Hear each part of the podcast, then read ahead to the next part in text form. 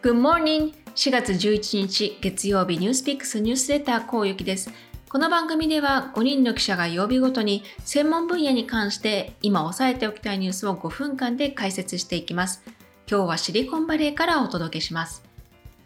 富豪ランキング、これ皆さんもよく知っていらっしゃると思うんですけれども、自分とは関係ないと思いながら私も毎回注目しています。アメリカの経済誌フォーブスが5日に発表した今年のランキングで電気自動車テスラのイーロン・マスク CEO が初めて首位に立ちました。マスク氏の資産総額は日本円でおよそ34兆円です。去年まで4年連続トップだったアマゾンの創業者ジェフ・ベゾス氏を上回りました。今週はこのイーロン・マスク氏一色。6日にはツイッターの発行済み株式のうち9.2%を得て筆頭株主、そして取締役になることが分かりました。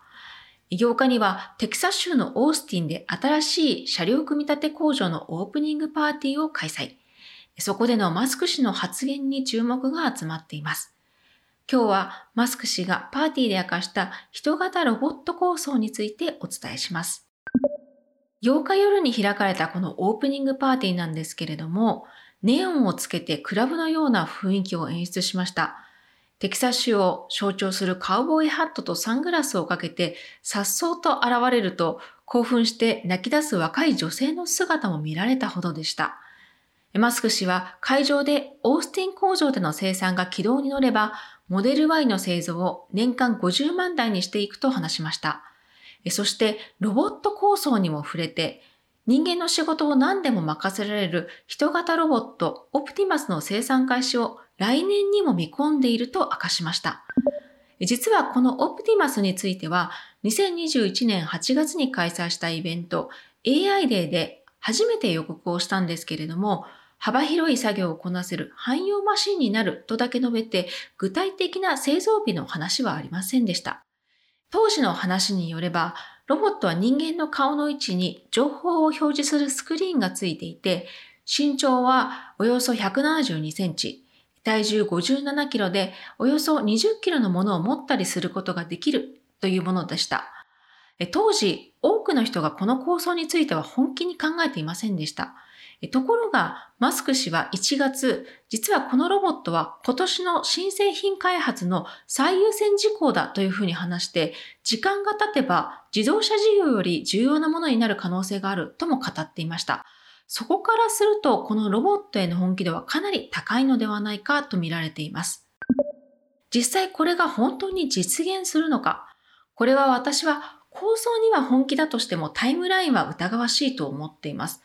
一つの理由は、テスラがまだこのロボットの実用的なプロトタイプを公開していないということです。現段階で本当にオプティマスがどの程度生産可能な状態にあるのかは誰にも分かっていません。そして二つ目の理由として、人工知能でロボットを動かすというのが本当に難しいからです。例えば、ピッキングと言われるものを掴んで A の地点から B の地点に持っていくというような、この人間では当たり前にできるような作業すらも人工知能を使ったロボットで行うというのは難しいことです。例えば、掴むものが柔らかいのか硬いのかというのを判断する、まあ、認識しなきゃいけないですし、どの部分をどれくらいの圧力で掴むべきなのかということ、この感覚をロボットが再現できていないという中で、このオプティマスの構想は相当ハードルがあるように思えてしまうんです。マスク氏はテスラがワクワクするような製品に取り組んでいることを発表して顧客や投資家たちの支持を集めるというショーマンシップでよく知られています。これまでも確かに話しただけで終わったということは少なくありません。そしてマスク氏について今週面白い記事が出ました。ビジネスインサイダーのインタビューに答えたもので、その中で人間とロボットの関係について、人間が脳をロボットにダウンロードすることで、いずれ永遠に生きることができるようになると信じていると語っています。またマスク氏は、すでに私たちの記憶は写真やビデオ、携帯電話やコンピューターに保存されていて、コンピューターで人間の脳を大幅に増幅していると話しています。